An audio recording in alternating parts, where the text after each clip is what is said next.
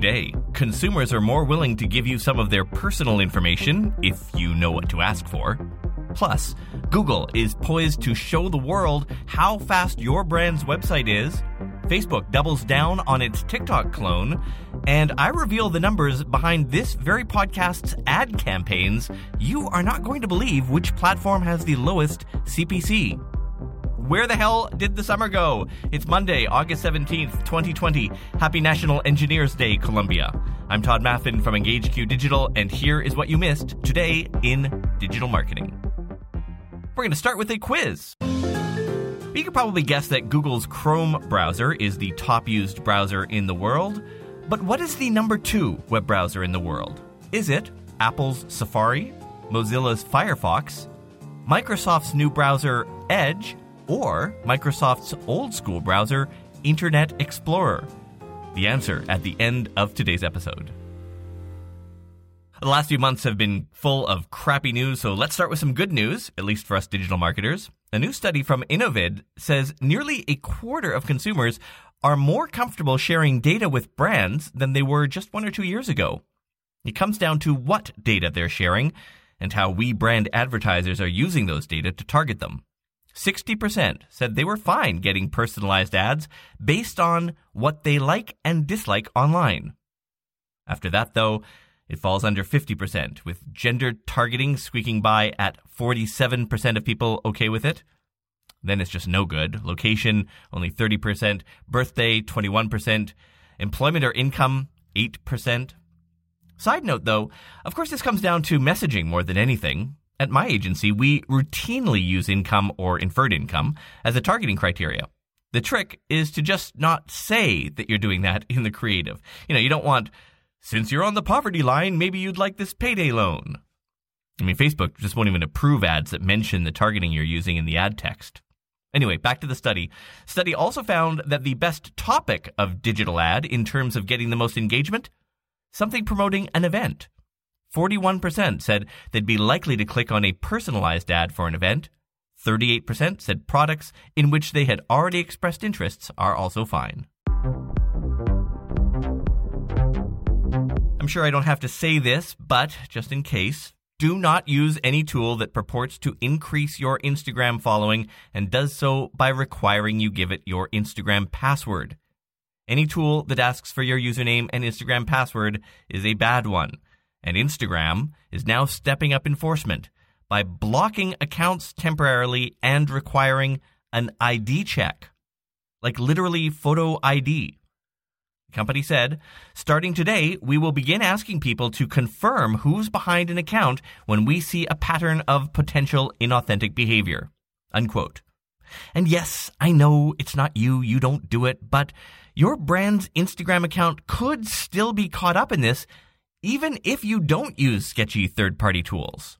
And here's how Instagram's software for detecting bad behavior is based on what those accounts do. If they suddenly follow 100 people and then a day later you unfollow those 100 accounts, that's a tip off. Doing a hashtag search and then spending an hour liking every photo you see there, and yes, those are actions that humans can do, and that's the problem. There's nothing wrong with having your brand account comment on photos related to your industry. That's actually good practice. Just don't go crazy. You know, do three or four, then take a break. Then after lunch, do a handful. Use different language and something that's relevant to the post you're commenting on. Don't just spam, wow, amazing, on every single post. You might be thinking, it should be fine though. Even if I get caught up in this, I'll just give them my ID and then we're back again. And you, my friend, would be wrong. Because Instagram and Facebook seem to mostly be run by AI software now. So there's no guarantee you'll ever get that request for ID. Or if you do and provide it, it's entirely likely that then nothing will happen. You'll just be stuck in a pending processing loop and be locked out of your brand's Instagram account indefinitely. So be very careful with what you do with it. And again, don't use any tool that does not authorize directly with Instagram or Facebook. You know by now, of course, that the faster your brand's web pages, the higher you're likely to appear in Google. And an announcement from the company this afternoon shows that they are doubling down on that.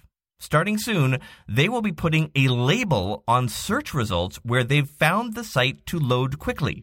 A label that people searching in Google will see. It will literally say fast page. Now, the label itself doesn't have any algorithmic power, but think about it. If you're a user and you're searching for, I don't know, shoes, and you get a bunch of results from Google, and one of them says fast page, you are probably more likely to go there. I'm telling you, Page speed is going to be one of the most important factors in digital marketing. Forget about Google if you want. We know that page speed has a direct effect on conversion rates. Anyway, there are a couple of things about this label you should know. First of all, it won't be on all search results. For now, it will only show up for Android users of the mobile Chrome browser, and only then if they long press on a link to get more information about it. This will start with the Chrome 85 beta. They are basing it off what they call the core web vitals, which are actually three things how fast the page loads, how soon someone can interact with it, and how much the layout jumps around. And though they didn't directly say it, you can absolutely bet this is a test to see if it would be good to roll out in the general Google search results. A couple of more googly things for you. They are rolling out a new feature inside their ads platform Performance Planner. This will try to forecast performance based on different spend and ROI levels. And it comes with three specific features, quoting the company. First, shared budgets in search campaigns. With this update, you can create, modify, and download forecasts for your shared budget campaigns. Next, we know that others may have a say in your budget decisions. To make it easier for you to collaborate on your performance plans, you can now share them for viewing and editing. And last, if your conversions or conversion value take longer than seven days to report, Performance Planner now accounts for this conversion delay. For example, if you're planning November spend, your plan may include predicted conversions that could happen in November and December.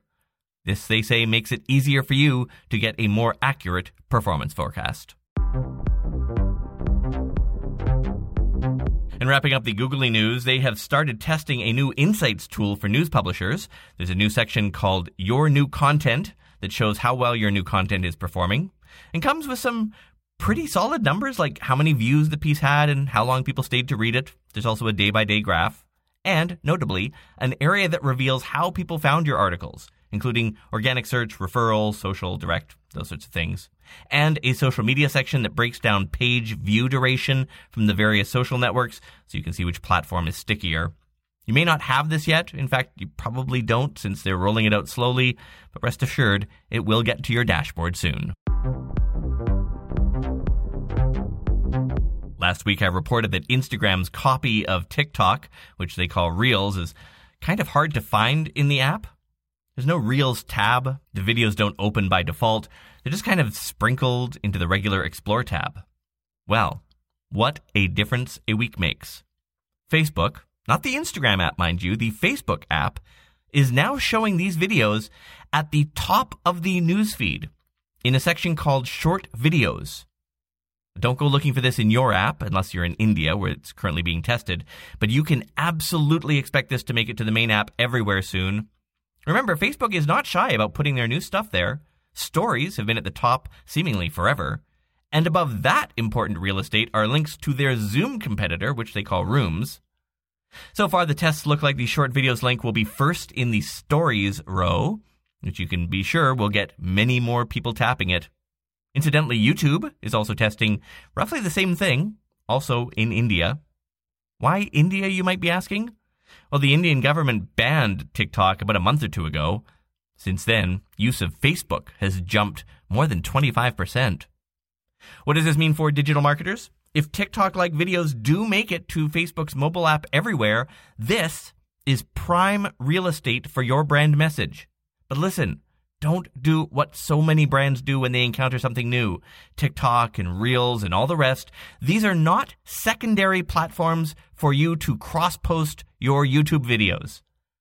These videos have their own personality, their own culture. And the best way to learn about that culture? Immerse yourself in it.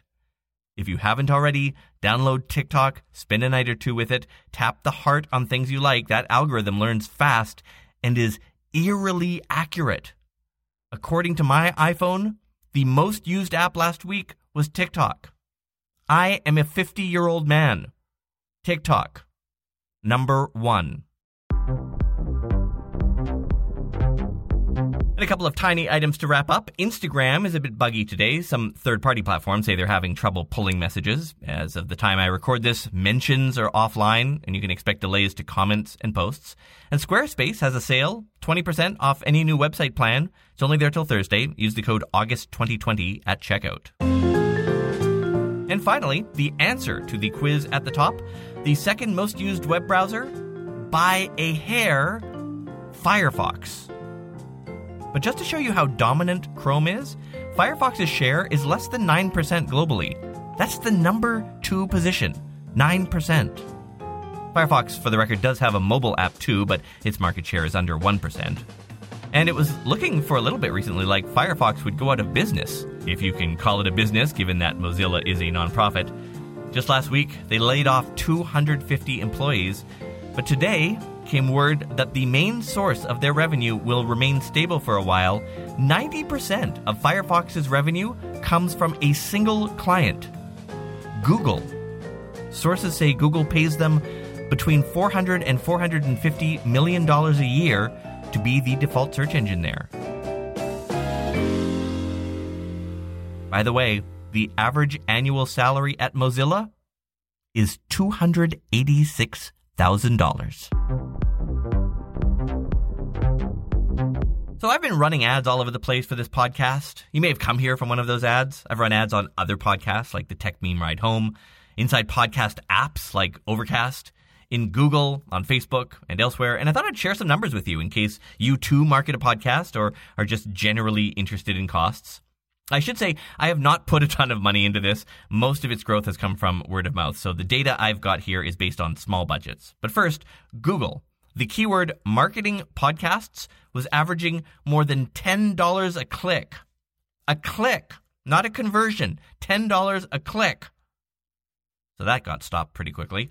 Facebook was around $6 a click until their software AI banned my podcast page from running ads for no apparent reason. Over on Microsoft's ads platform, which most of it goes to their Bing search engine, it's, it's actually hard getting impressions over there at all. On the keyword marketing podcasts, it has only served my ad 126 times since the beginning of this month. Now, I could have screwed up the keywords there, who knows, but that's garnered me exactly four clicks this month at a you know decent rate of about a dollar fifteen. The podcast app Overcast is nice because I can actually get conversion data from them because they know how many people have actually subscribed. And so far this month, I've had 957 clicks. That's a click through of about 1.1%, and 56 subscriptions. So almost 6% conversion. The campaign cost me $675, and we're halfway through it, so that's so far working out to just 33 cents a click. But the big winner, and this surprised the hell out of me, Quora. Yeah, Quora.com. CPC currently averaging just 24 cents. I've had nearly 250 clicks and so far haven't even spent 60 bucks. So, just in case you're curious. Don't forget, there is an extended episode available, a deep dive into the TikTok algorithm. I sat down with one of the leading TikTok marketing people. We chatted for 45 minutes about how the content algorithm works, what type of unique campaigns they offer digital marketers, and how much you can expect to pay for said campaigns. It was a great conversation, and you can listen to it right now for free. It's in our Slack community which you can find at todayindigital.com slash slack or tap the link in this episode's notes. It's free to join, of course. Just introduce yourself, and then you will find the episode in the channel called Exclusive Content. And heads up, we are onboarding two new clients at our agency this week, so it'll be all hands on deck, which means one or two episodes this week may come out later than usual. I may even have to skip a day. I'm hoping not to, but I will certainly let you know on my Twitter account if that happens, to which you will find a link in the notes. I'm Tod Maffin. Talk to you tomorrow.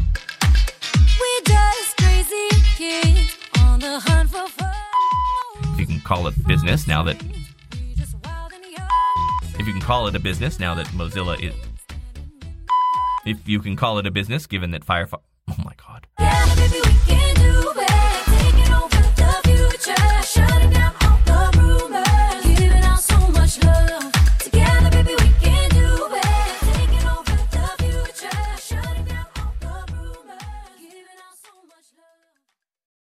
Without the ones like you, who work tirelessly to keep things running, everything would suddenly stop. Hospitals, factories, schools, and power plants, they all depend on you. No matter the weather, emergency, or time of day, you're the ones who get it done. At Grainger, we're here for you with professional grade industrial supplies. Count on real time product availability and fast delivery. Call clickgrainger.com or just stop by. Grainger for the ones who get it done. When you need mealtime inspiration, it's worth shopping Kroger, where you'll find over 30,000 mouthwatering choices that excite your inner foodie. And no matter what tasty choice you make, you'll enjoy our everyday low prices, plus extra ways to save, like digital coupons worth over $600 each week. You can also save up to $1 off per gallon at the pump with fuel points. More savings and more inspiring flavors make shopping Kroger worth it every time. Kroger, fresh for everyone. Fuel restrictions apply.